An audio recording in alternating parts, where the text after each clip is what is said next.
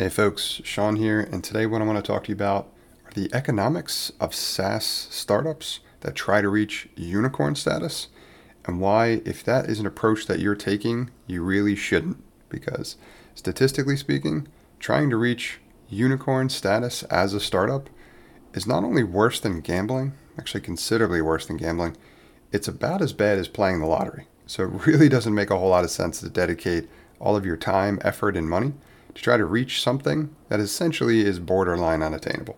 So let me share a little bit more detail.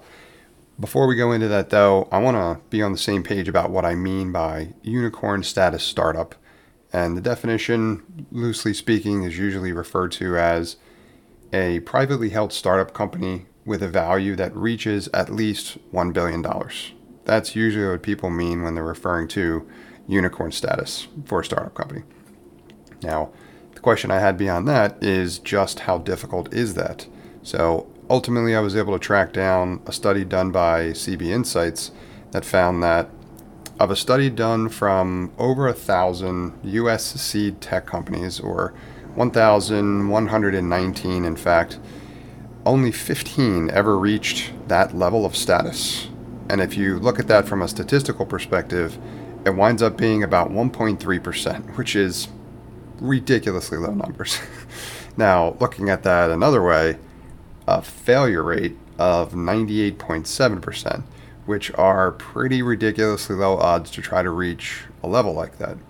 Now, something else you might be thinking as well okay, 98.7% of those companies never reached $1 billion startup status, but they might have exited for a lower number than that, which is still impressive. And agreed, right? Some of the balance of that number did reach an exit, a successful exit that didn't quite reach that level of status, but it's probably a way lower number than you're thinking, like less than 10%. I added up the numbers from that research article, and ultimately, the numbers are probably a lot lower than you're expecting. Now, just for kicks, by comparison, uh, because I wanted to actually look at some statistics of winning at different games if you were literally gambling at a casino. and the one that I looked at is the one that I've played from time to time, and that's blackjack. Now, blackjack, if you're familiar with this as a concept, plenty of people refer to it as essentially having the best odds in a casino, so to speak. But even at that, the odds of winning at a blackjack hand, any given hand, are typically reported to be over 40%. So now, if you compare those two numbers, that's a pretty wide margin, right? Even if we're considering startups that have a successful exit and don't reach billion dollar startup or unicorn status, gambling looks way more attractive by comparison if you just look at the numbers, which is just bonkers. so, anyway, my question for you and what I wanted to talk about here today is really why anyone would want to try to do business if your odds of success were that low there's a better way to approach this, in my opinion, and that's really to vie for profitability right out of the gate for your SaaS business or your product company.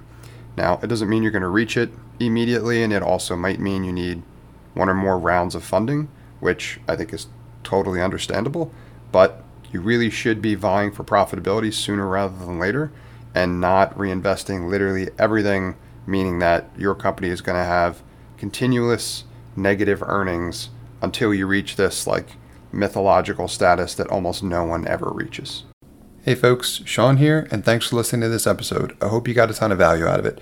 If you did, I'd encourage you to also sign up for my free five day email course about launching a profitable B2B SaaS application for less than $750. If you'd like to sign up for that course, you can do so at nxtstep.io forward slash B2B SaaS.